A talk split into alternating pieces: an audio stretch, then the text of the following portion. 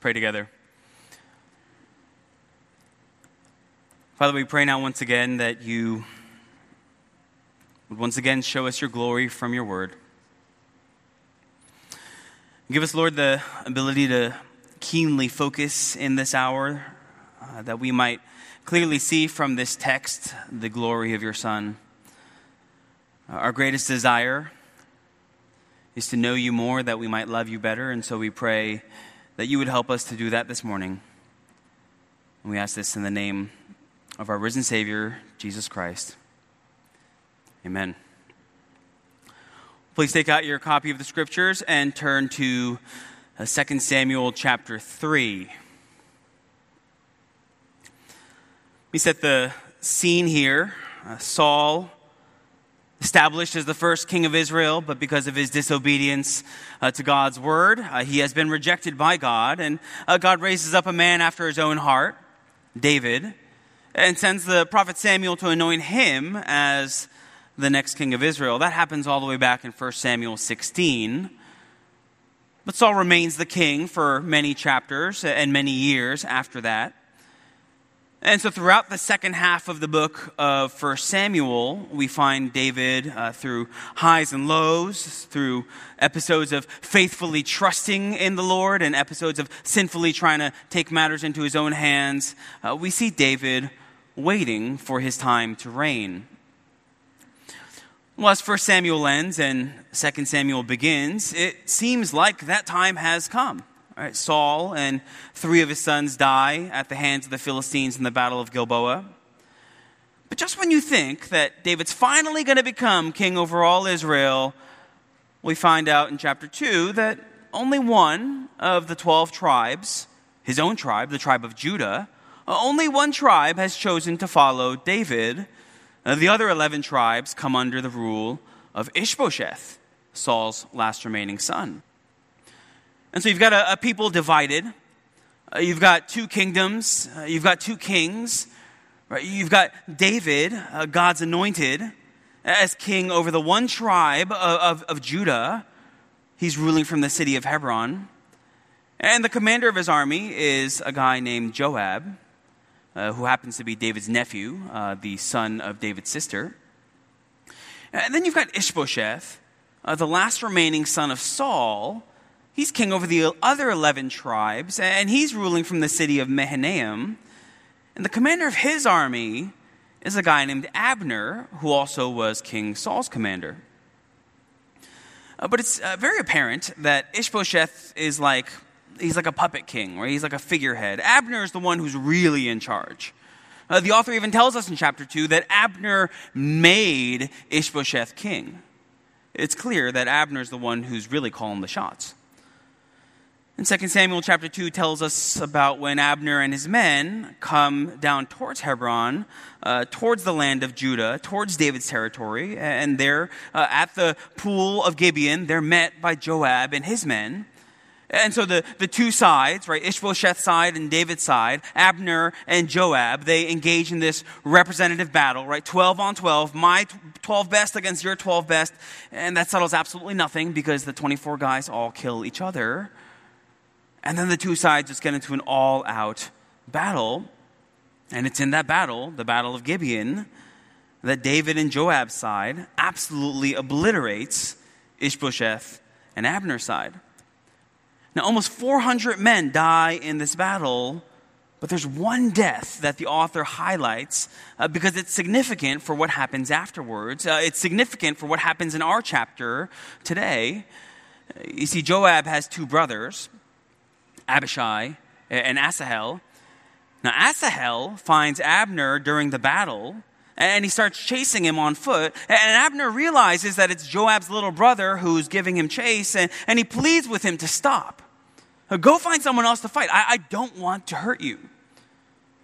But Asahel persists, Asahel continues, and finally Abner has no choice, and so he turns around and he strikes Asahel with the butt of his spear. Now, from the fact that he used the, the butt of his spear and not the sharpened top, uh, we can assume that he was just trying to knock out Asahel, trying to knock the wind out of him or something like that. He wasn't trying to kill him, uh, but whether it was Abner's strength or it was just the speed with which Asahel was chasing him, or maybe it's a combination of the two. Uh, the spear pierces through Asahel and kills him. Now, Joab and Abishai, Asahel's brothers, they're angry, and so they continue to pursue Abner, but then Abner calls for a ceasefire, and Joab agrees, and so the two sides go home. That's where chapter 2 ends, and that brings us to our narrative for this morning in chapter 3. By the way, side note uh, anyone who ever says that the Bible is boring, like clearly they've never read 2 Samuel. Right? The, the, events in this book are, are, some of the most like captivating, interesting, and bizarre things that you'll ever read. And chapter 3 is no exception. And so let's go through our chapter now. We're going to uh, use a, a nice little four point outline so that we can track the arc of the story. Point number one Abner leaves. Point number two, David receives.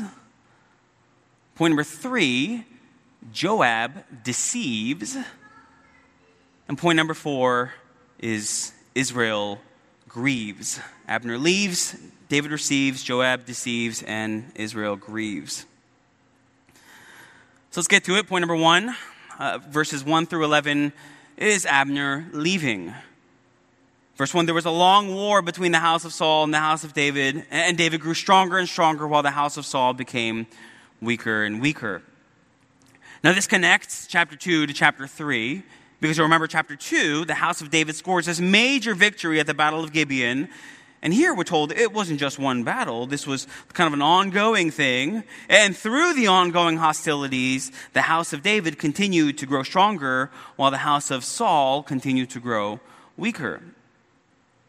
Now look at verses 2 through 5, and we see a list of David's wives and sons. And so, first glance, that kind of seems random, like almost like parenthetical, like off topic, like why is this here? But it makes sense if you think about it.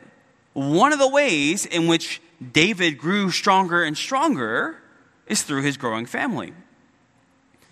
But as you scan your eyes through this list, uh, two things should just kind of jump off the page.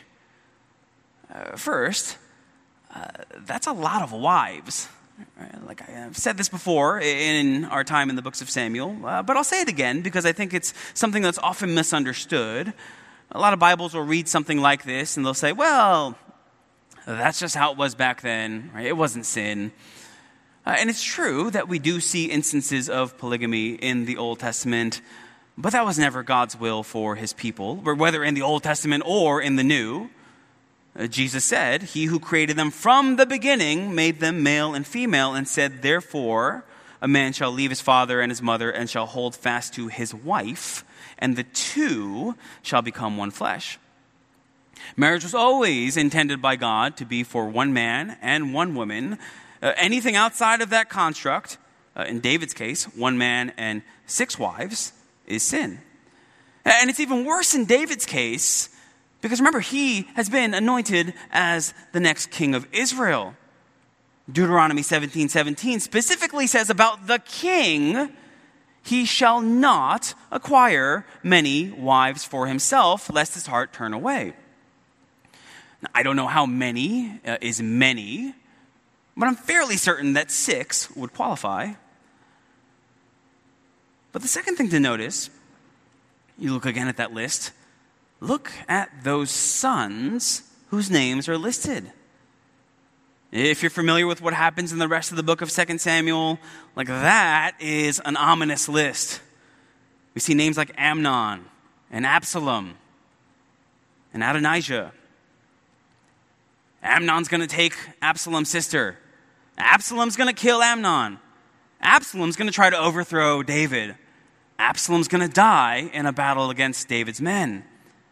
Adonijah, he's going to declare himself king, even though de- David declared that Solomon would be king after him. Like this list is just full of the dysfunction and the disaster that would characterize David's family life. Whatever one sows, that will he also reap. Or when you have six wives, right, things just never end well.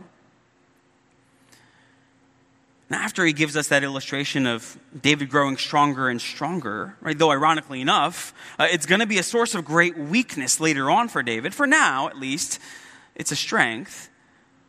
The author then points out that even though the house of Saul was getting weaker, not everyone in the house of Saul was getting weaker. Verse 6 While there was war between the house of Saul and the house of David, Abner was making himself strong in the house of Saul. So you see the parallels between verses 1 and 6, right? Both verses tell us that there was war between the house of Saul and the house of David. Verse 1 highlights David's strength, verse 6 highlights Abner's strength, and that's important for what happens next. Verse 7 Saul had a concubine whose name was Rizpah, the daughter of Aiah. And Ishbosheth said to Abner, Why have you gone into my father's concubine? Then Abner was very angry over the words of Ishbosheth and said, Am I a dog's head of Judah?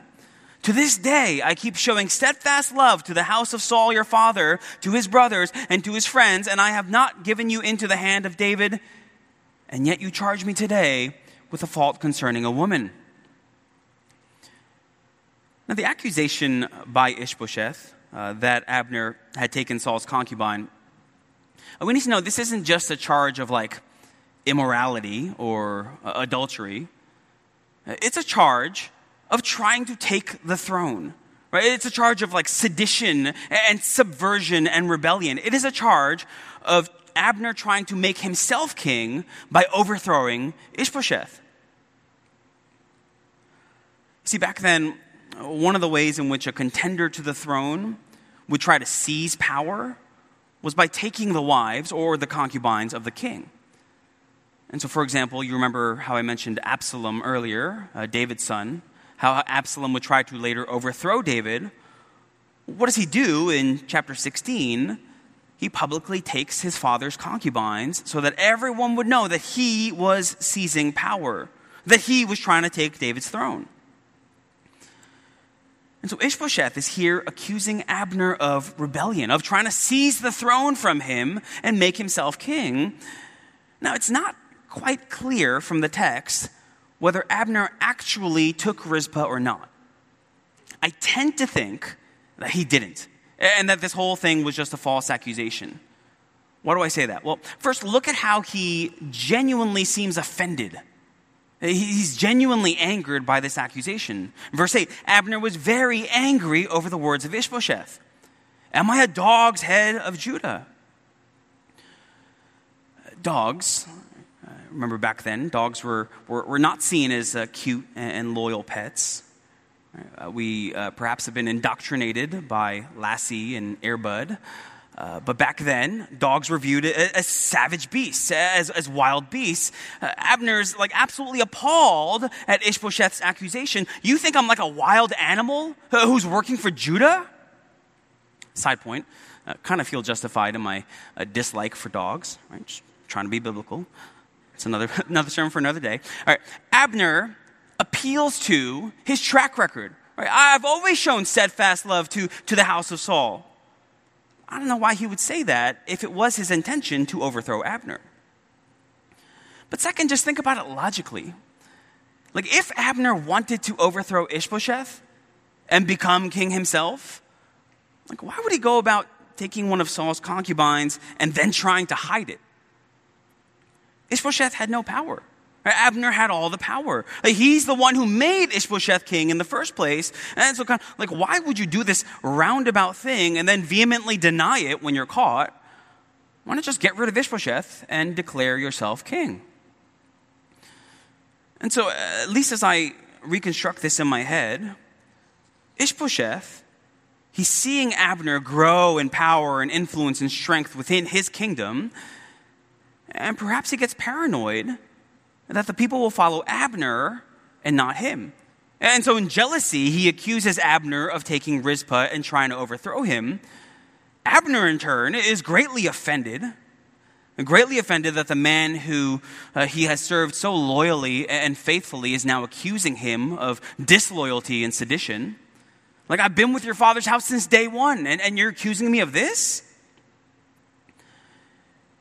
And maybe Abner is remembering King Saul. Because you remember what happened to King Saul. He becomes paranoid.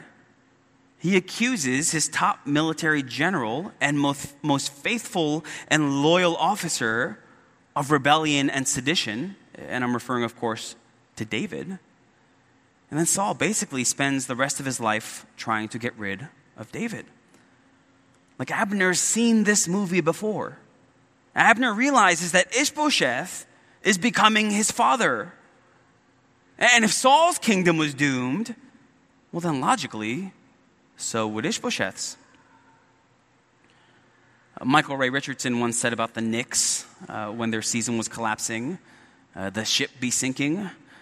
Well, Abner realizes that the ship be sinking. Ishbosheth is unstable. Uh, he's a terrible king. Uh, the house of Saul keeps getting weaker and weaker and weaker. And maybe worst of all, all of the steadfast love and faithfulness that Abner had shown to the house of Saul was for naught because he's being accused of treachery and disloyalty. So Abner decides to jump ship before it's too late. Look at verse 9. God do so to Abner and more also, if I do not accomplish for David what the Lord has sworn to him to transfer the kingdom from the house of Saul and set up the throne of David over Israel and over Judah from Dan to Beersheba. Uh, Dan was uh, a city all the way up in the north of Israel. Beersheba was a city all the way in the south of Israel. And so Dan to Beersheba, that just means the whole land. And Ishbosheth could not answer Abner another word because he feared him.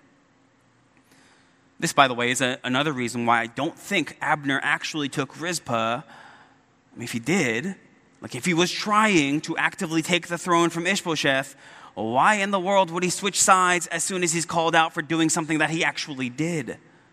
Like, why would he contend for the throne and then give up as soon as he's caught? I think this makes more sense if it's a false accusation and the false accusation makes Abner realize uh, just how pointless it is to continue on Team Saul, on, on Team Ishbosheth. And so Abner defects to Team David. Point number one Abner leaves. But before we move on to point number two, I think there's a lesson that we ought to learn from Abner here. Because look again at verses 9 and 10. Look at how Abner references what the Lord has sworn to David to transfer the kingdom from the house of Saul and set up the throne of David over Israel and over Judah. Like, there's no doubt about it. Abner was well aware of the promises of God. Abner knew. Abner could even recite the promises of God with regard to David's kingship. But, at least up to this point, Abner didn't trust those promises that he knew to be true. Like his life didn't reflect his knowledge. As a matter of fact, we see Abner over and over deliberately going against God's word. Abner goes against God's word by establishing an opposing kingdom, even though he knows that the swore to David to his throne. Abner goes against God's word by killing Ishbosheth, this king, even knows that David is God's anointed king. Abner deliberately goes against God's word, biting against David's kingdom. Verse 1 There long war between Saul and the house of David. Why? Because Abner's rebellion against God's word. Romans chapter 1 about how men suppress the truth in unrighteousness, primarily referring to God's witness in nation. This is a verse Right? This God's eternal power by nature being through like sunset uh, and tree. This is an ex- verbal quoted prod that knew to be true and yet still rejected. Abner's a tragic example of one who knew the Word of God and could even recite the Word of God to others and yet did not believe it himself, as evidenced by his opposition to the kingdom of God.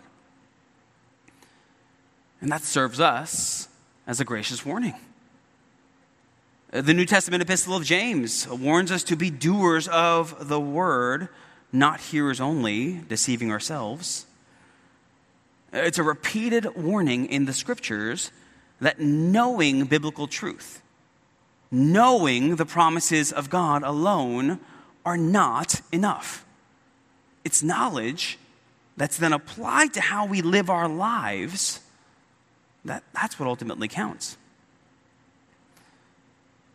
Sadly, Abner is just one example. Over the course of many years, I've seen many men and women in various churches who really knew their Bibles. Uh, they could quote scripture. They could tell you about this or that theology book that they just read. They could talk all day and all night about doctrine. Then you look at their life, their anger, uh, their persistent divisiveness, uh, their very evident pride, uh, their unloving spirit, whatever it might be. And it just leaves you wondering whether it's all just up here, like if any of it is translating into how they live. Brothers and sisters, Abner serves us as a warning that we might not harden our hearts in the same way. Point number one Abner leaves. Brings us to point number two uh, David receives. Uh, that is, David receives Abner's offer to switch sides. And so Abner's decided in his heart that he's going to leave Ishbosheth and go to David, but Abner also knows that he can't just show up. He is, after all, the, the commander of the opposing kingdom that's currently at war with David's kingdom. So look at verse 12. He first cautiously sends messengers to David. Uh, to whom does the land belong? And the implied answer is David. Make your covenant with me. And behold, my hand shall be with you to bring over all Israel to you. And David agrees to make a covenant with Abner, but under one condition that he get his first wife, Michal, back. You remember Michal, uh, Saul's daughter, how uh, back in 1 Samuel chapter 18, David pays the, the bride price by uh, killing a certain number of Philistines. Uh, but then when David was on the run from Saul, uh, Saul basically gives her to another man named Paltiel. Well, now David wants Michal back as a part of this negotiation. Wonder why? I mean, like, like the man already has six wives, right? Like, why is he so adamant about having a seventh? Well, I'm sure that there was some uh, romantic element involved here. She was, after all, his wife. Uh, and twice in chapter 18, we're told how much Michal loved David, and presumably that uh, feeling was reciprocal. And I am sure that there is some like element of justice involved here, just, just simply righting the wrong that had been done to him by his predecessor. But surely there was also a political element to this just being thrown into the negotiations. Because to have Saul's daughter back as his wife would give David credibility once again as Saul's son in law. Right? Gives him legitimacy in the eyes of the pro Saul people, a greater claim to the throne. Plus, and don't discount this, marrying Michal once again would make him Ishbosheth's brother in law. And so maybe he thought that that would contribute to a more peaceful outcome. And finally, if, if Michal could give him a son, well, then that would literally unite the two houses together, right? Because that son would be both a descendant, a direct descendant of Saul, and a direct descendant of David. But as we're going to see in a few weeks, that would never happen. And so Ishbosheth and Abner, we're not entirely sure why the request first goes to Abner in verse 13 and then goes to Ishbosheth directly in verse 14. Whatever it is, they agree to send her back. And her poor second husband, Paltiel, he follows after her. He's weeping all the way until Abner finally sends him home. Just look at verse 16 real quick. Her husband went with her, weeping after her all the way to Bahurim. And then Abner said to him, Go, return. And he returned uh, the only reason I point that verse out, it's just a really sad verse. But the story continues in verse 17. Abner conferred with the elders of Israel, saying, For some time past you have been seeking David as king over you. Now then, bring it about. For the Lord has promised David, saying, By the hand of my servant David, I will save my people Israel from the hand of the Philistines and from the hand of all their enemies.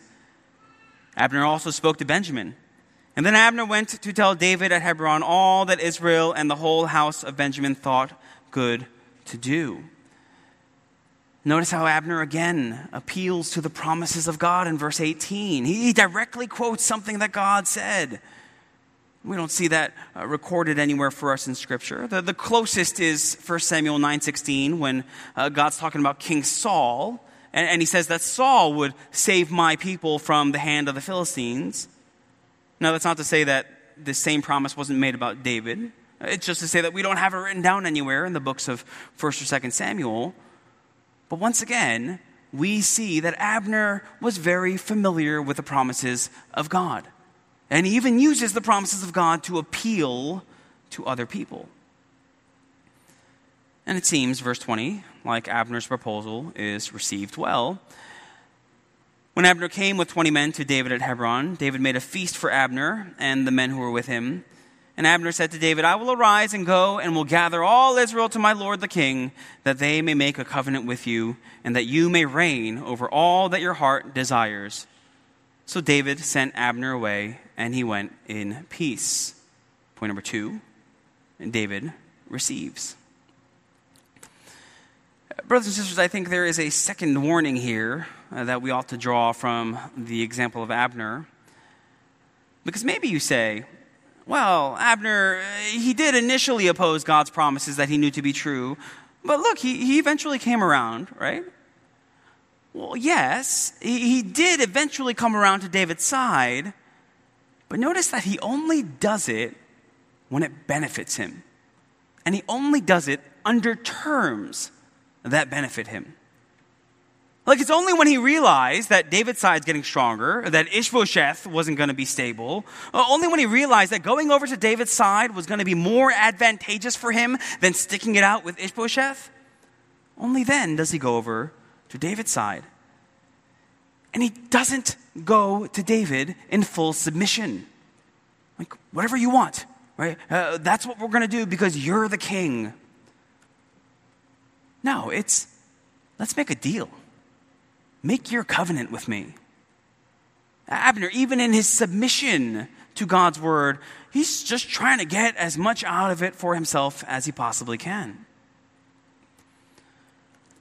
Friends, submitting to God's word only when it's convenient or beneficial or easy, that's not the extent of true submission. Uh, sure, true submission to God includes submitting when it's convenient or beneficial or easy. But it also has to include submitting when it's inconvenient and costly and sacrificial and difficult. I'll leave it to you to think about what that practically might look like in your life.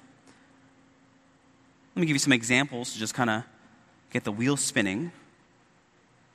It's loving that person who is difficult and challenging to love uh, being long suffering and, and gracious with that person that just absolutely drives you crazy.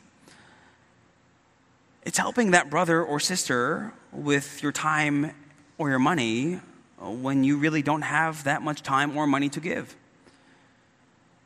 It's continuing to trust God amidst long term physical afflictions or family struggles or difficult life situations. It's submitting to David's kingship simply because he is the anointed of the Lord, even when you have the opportunity to establish your own kingdom by making Ishbosheth king. Point number two David receives. Now, if the chapter ended right there, like right at verse 21, oh, it's great, right? Because it seems like we're going to have a peaceful transference of kingdoms. Like Abner convinces all Israel, uh, the tribes that had previously followed Ishbosheth, to enter into this covenant with David, to make David their king. Uh, we saw how bloody the battle was in chapter 2. Like hundreds of Israelites died in that one battle at Gibeon. Uh, but here, it looks like we might have a peaceful, bloodless uniting of the tribes, of the two kingdoms under David's rule. An end to the civil war, the beginning of a season of peace but not so fast. Because there's one major character who hasn't made an appearance yet in this chapter, and that's Joab. Remember Joab, uh, the commander of David's army, the, the brother of Asahel, who was killed by Abner in chapter 2, uh, that Joab. Point number three Joab deceives. Uh, Joab deceives Abner, and that deception is going to cost Abner his life. Now, I'm actually going to start reading back in verse 21 because I'm hoping you're going to notice a, a certain pattern in these verses. Look carefully at the verses and Abner said to David, I will arise and go and will gather all Israel to my lord the king, that they may make a covenant with you, that you may reign over all that your heart desires. So David sent Abner away, and he went in peace. Just then the servants of David arrived with Joab from a raid, bringing much spoil with them. But Abner was not with David at Hebron, for he had sent him away, and he had gone in peace. When Joab and all the army that was with him came, it was told Joab, Abner, the son of Ner, came to the king, and he has let him go, and he has gone in peace. You notice how the author states three times that Abner left in peace. At the end of verse 21, end of verse 22, and the end of verse 23. And so peace kind of hangs over those verses like an ominous cloud, kind of foreshadowing what's about to happen. As an Abner left in peace, but Joab doesn't want any peace. Verse 24. Joab went to the king and said, What have you done? Behold, Abner came to you. Why is it that you have sent him away so that he is gone? You know that Abner, the son of Ner, came to deceive you and to know you're going out and you're coming in and to know all that you are doing. Basically, he accuses him of being a spy. When Joab came out from David's presence, he sent messengers after Abner, and they brought him back from the cistern of Sirah. But David did not know about it. And when Abner returned to Hebron, Joab t- took him aside into the midst of the gate to speak with him privately, and there he struck him in the stomach, so that he died for the blood of Asahel, his brother. Remember, Abner left in peace. Like Abner thinks he's cool with David, and therefore he's cool with all of David's men. And so he doesn't suspect anything when Joab sends for him to come back to Hebron. But there, Joab takes him to a, a secluded part of the city gate, maybe like a, like a hidden alcove or something, and he struck him in the stomach. And if you're here last time, you'll remember that's exactly how Asahel dies chapter 2, verse 23, Abner struck him in the stomach. And so Joab gets his revenge, and he does it with some poetic justice. But it's ironic because Joab berates David because Abner came to deceive you, right? Verse 25. And what does Joab do to unsuspecting Abner? He deceives him, and now Abner is dead. Point number three Joab deceives we can go a little bit further into this uh, revenge killing, or whatever you want to call it. Uh, those of you who are familiar with the Old Testament, uh, the Old Testament law, uh, you might be familiar with this idea uh, of the Goel Hadam, right? The avenger of blood. You see, there's a part of the Old Testament law that dealt with uh, the specific situation of avenging the death of a relative. Uh, there was supposed to be a, a, designated person, the Goel Hadam, the, the avenger of blood, who was responsible for carrying out vengeance when someone was intentionally murdered. Numbers 35, Deuteronomy 19, you can read about it later. And so you might think, well, Joab's justified in what he does here because he's Asahel's closest male relative. He is the avenger of blood. But remember, that provision in the law only applies for intentional murders, uh, what the Bible describes as lying in wait for someone. Like in chapter 2, the author goes like out of his way to show us that Abner had no intent to kill Asahel. Add to that the fact that Asahel's death happened during war, as David later points out when he asks his son Solomon to bring justice on Joab. And so the Avenger of Blood stuff does not apply here. But there's even more to it than that, because in the case uh, that a death was, uh, it was wasn't immediately apparent whether, whether a death was intentional or not, the accused person could flee to certain places, cities of refuge, uh, to wait for a fair trial. And when the accused was in the city of refuge, he was supposed to be safe from the avenger. Well, wouldn't you know it, the city of Hebron, where Joab kills Abner, happens to be, Joshua 27, happens to be a city of refuge. And so what Joab did to Abner was wrong anyway. But according to God's word, according to his law, there were six cities in Israel, the cities of refuge, in which it would have been especially wrong for Joab to do what he did to Abner. And they happened to be standing in one of those cities. All that to say, Joab shows a complete disregard for God's word in calling Abner back to Hebron and then murdering him there for the death of his brother. Now, maybe all that leads us to suspect that there's something more happening here than just the avenging of his brother.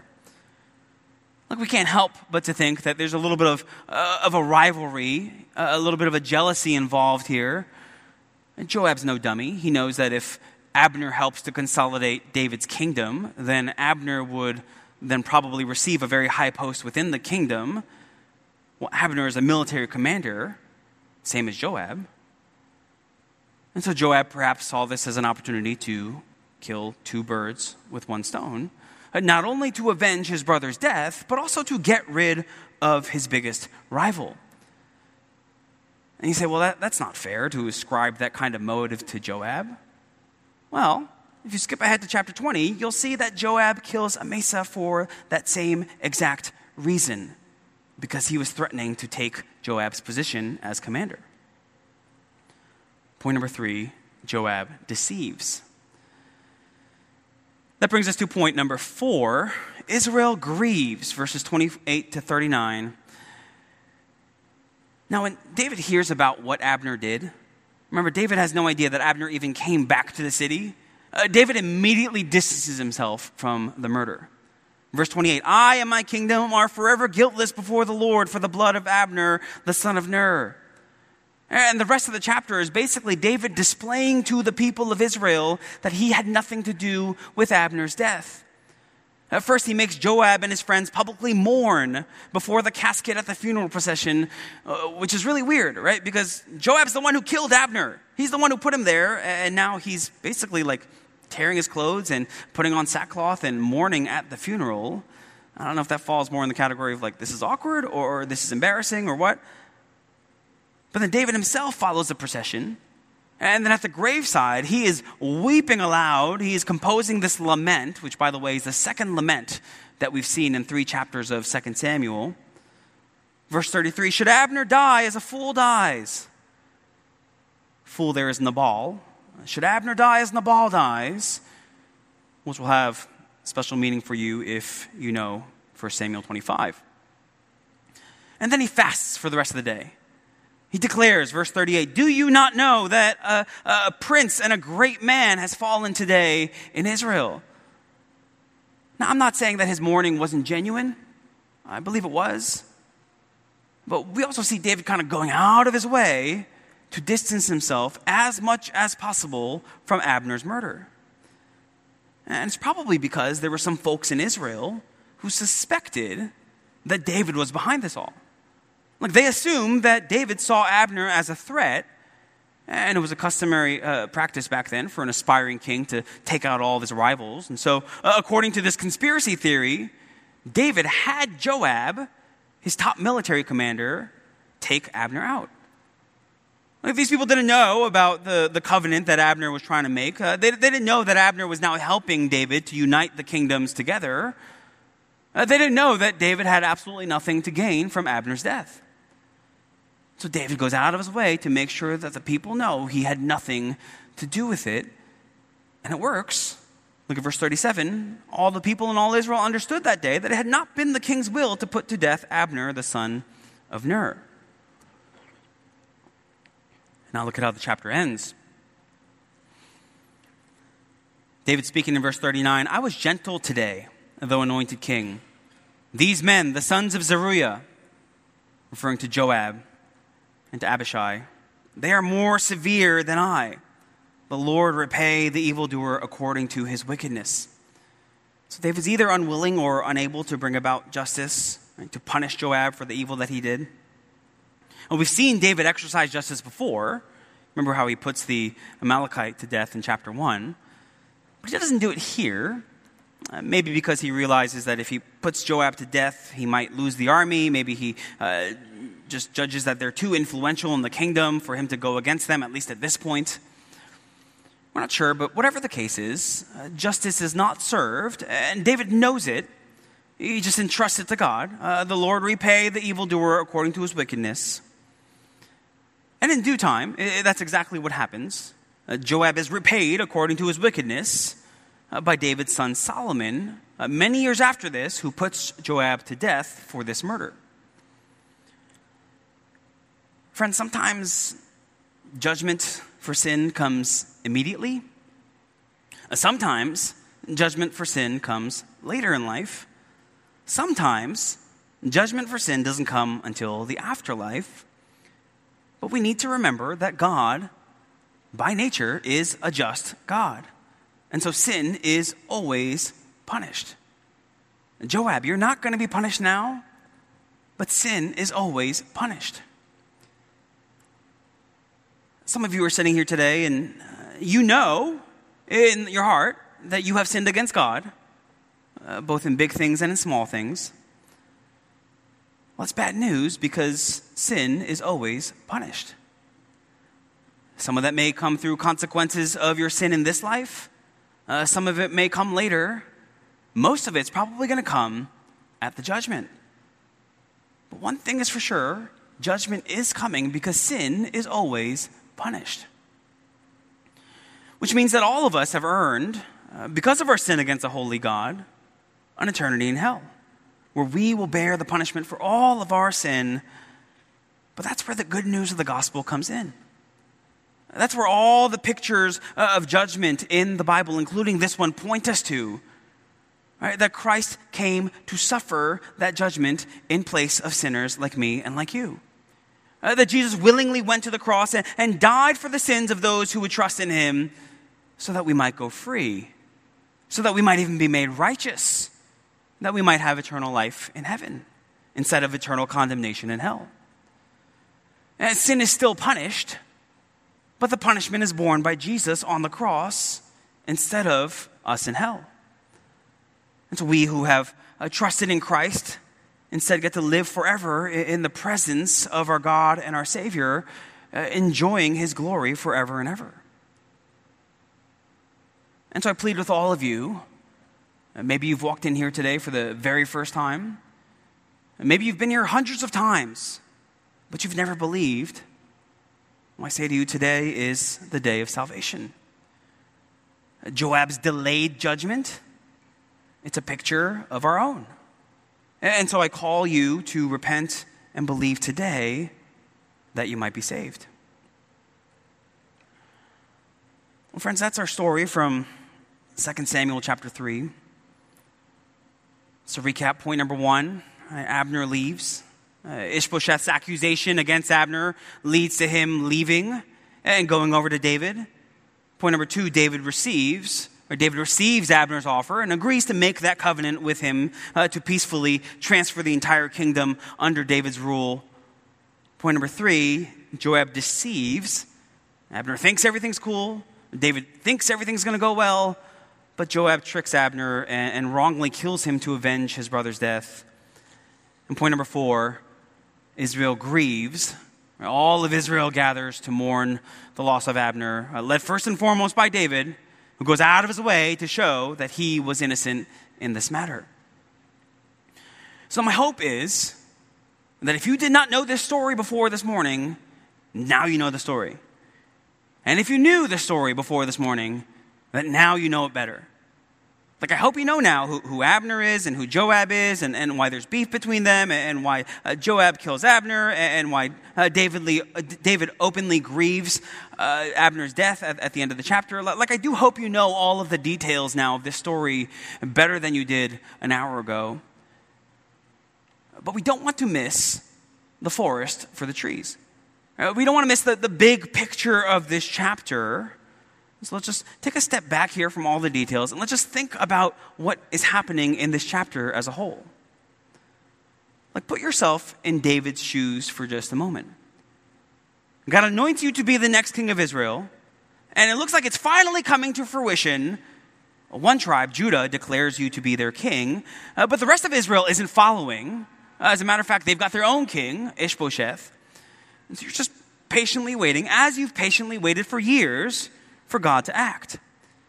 And after years of war between your kingdom and that kingdom, you, you, get, you get this huge breakthrough. All of a sudden, like out of nowhere, the opposing general, who is the de facto king, uh, the one who really holds the power in that kingdom, Abner, Abner just comes out of the blue one day and he says, Hey, let's make a deal.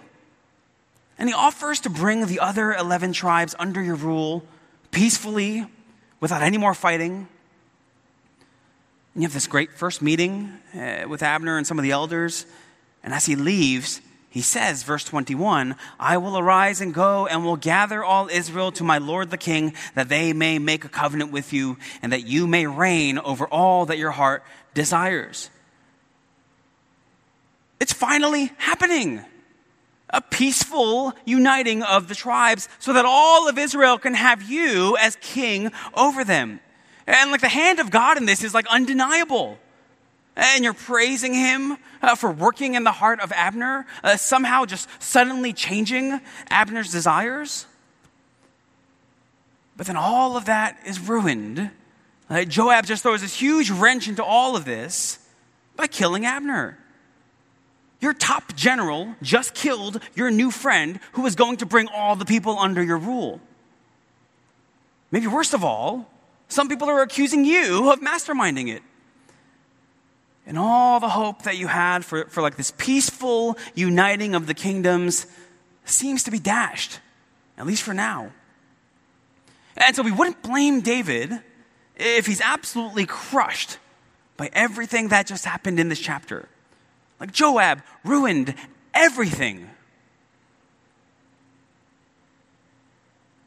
There's a small little detail at the end of the chapter that we don't want to miss. I want you to look again in your Bibles at verse 31. David said to Joab and all the people who were with him, Tear your clothes and put on sackcloth and mourn before Abner. And King David followed the bier. King David followed the bier. Uh, we have known since 1 Samuel 16 that David would be king. 1 Samuel 16 1, God says to Samuel, I will send you to Jesse the Bethlehemite, for I have provided for myself a king from his sons. Chapter 23, verse 17. Now, Jonathan is speaking, You shall be king over Israel. Chapter 24, 20. Saul speaking, Behold, I know that you shall surely be king, and that the kingdom of Israel shall be established in your hand. For chapters and chapters and chapters, we have seen this coming that David is going to be king. But now, for the very first time in the books of Samuel, 2 Samuel 3:31, David is referred to as King David. And eight other times in this chapter, David is referred to as the king. It's as if the text is pointing out to us that even in the midst of all of this evil by Joab, even in the midst of all of David's plans, uh, his perfectly laid plans being ruined, even in the midst of all of this bad news, God is still at work in crowning his king. God remains sovereign. God remains in control, and God still ought to be trusted. David is God's king. Brothers and sisters, how often have we been guilty of forgetting this? Where we have like the perfect plan, whether it be something as small as uh, this is how my evening is going to look, or as big as this is how I'm planning out my life. My education, my career, my family, whatever it might be. We have this perfect plan, and things seem to be going as we'd like. And then, by some turn of events that we didn't foresee, maybe it's some wicked Joab uh, that comes and messes everything up. A wicked Joab who sins against you or sins against others in a way that completely derails what you had planned. How often does that bad news that curveball thrown in our direction then drive us to utter despair. When things don't go as we've planned. When our plans for uh, that school or that job or that home or that trip or that marriage or that relationship all of a sudden get derailed. When the circumstances that seem so perfect for uniting the kingdom peacefully get completely ruined by the selfish actions of your top commander? Believers, how often do we need to be reminded that regardless of what happens, God is still on his throne, God is still accomplishing his purposes. Like Joab's going to do what Joab's going to do, but David is still God's king. That has not changed one bit. He is King David as far as God is concerned. And we're going to see that come to its full manifestation in just two short chapters. One in chapter 5, he's crowned king over all Israel. Indeed, the heart of a man plans his way, but the Lord establishes his steps. And so it's like what Job says I know that you can do all things, and no purpose of yours can be thwarted. But, brothers and sisters, do we believe that? Do we live like we believe that? Does our heart's reaction to bad news? Joab just killed Abner. Does our heart's reaction to bad news show that we're truly trusting God or simply trusting in our own plans? Psalm 112. Does this describe us?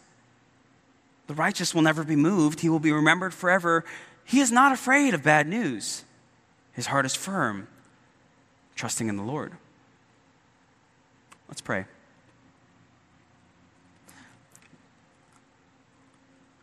Father, we see in this chapter uh, the schemes of men, uh, great evil done by uh, great sinners. But Lord, through it all, we see your hand of providence directing every single event, every single step. We see your sovereignty uh, shine through as the king whom you have crowned proceeds through his, to his throne. And so, God, we pray that we would be people who trust that and who live in light of that glorious truth that you are king over all, that you are sovereign, and that you ought to be trusted by your people. And Father, we ask this in Jesus' name. Amen.